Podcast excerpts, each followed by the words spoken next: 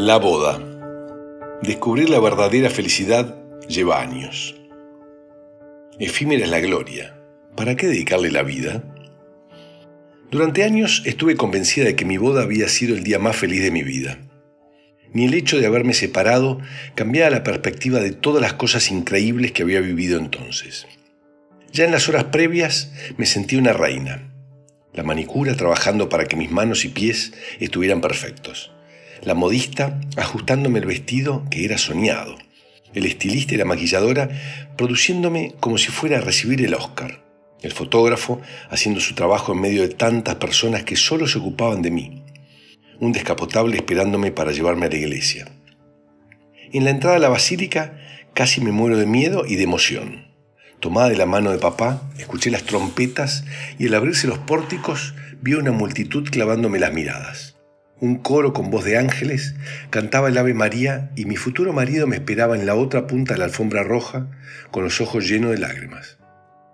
La ceremonia fue hermosa y cuando terminó todos nos abrazaban, nos decían cosas divinas al oído, querían estar cerquita nuestro.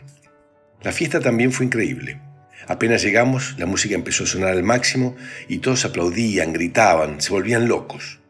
Después de bailar y saltar un buen rato, nos fuimos a comer algo mientras la gente hacía fila para hablar con nosotros, para sacarse alguna foto. Bailé el vals con papá, con mi marido, y seguimos a full toda la noche. Al amanecer nos fuimos a desayunar con los íntimos y después de unos abrazos eternos nos dejaron en el hotel. Dormimos pocas horas y salimos para nuestra luna de miel en Río.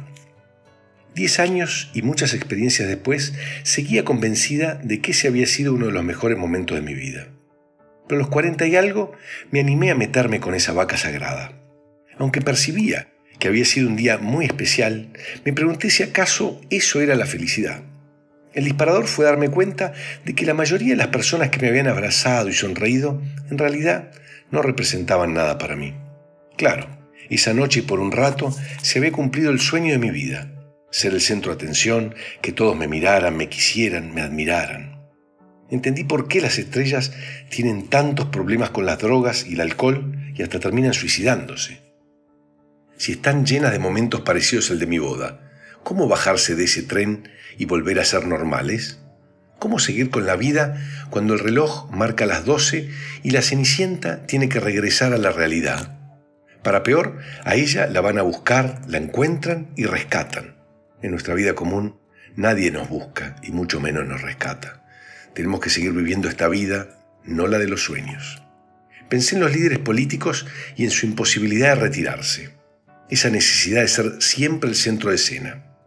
Por eso la historia suele ser cruel y con frecuencia los echa por la puerta trasera. Igual, comprendo su adicción. ¿Quién no quiere vivir permanentemente en un estado como el de la noche de bodas? Pero qué caro es el precio de tener esa vida.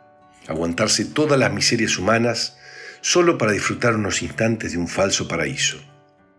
Vinieron a mi mente tantas celebridades preocupadas por sus figuras, por estar flacas, jóvenes, como si le pudieran ganar el tiempo.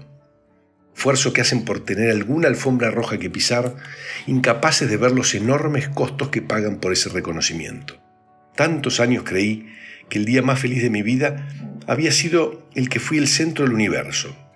Y eso era lo que seguía buscando, convencida de que se trataba de la felicidad. Hoy sé que no pasa por ahí, que no necesito tanta parafernalia ni adrenalina. Hablar a corazón abierto con una amiga, tapar a mis hijos mientras duermen, oler mi cafecito en un bar cualquiera o abrazar sin ropa a mi pareja, son algunas de las cosas que me dan verdadera alegría. Es algo más simple y sin embargo más profundo. Mi corazón descubrió que el reconocimiento no tiene mucho para ofrecer en el fondo, no es más que un pobre sustituto del amor. La verdadera plenitud solo existe en el encuentro con el otro. Nos pasamos la vida subiendo una escalera para darnos cuenta, cuando llegamos arriba de todo, de que estaba apoyada en la pared equivocada. La felicidad es una relación con uno mismo y con los demás.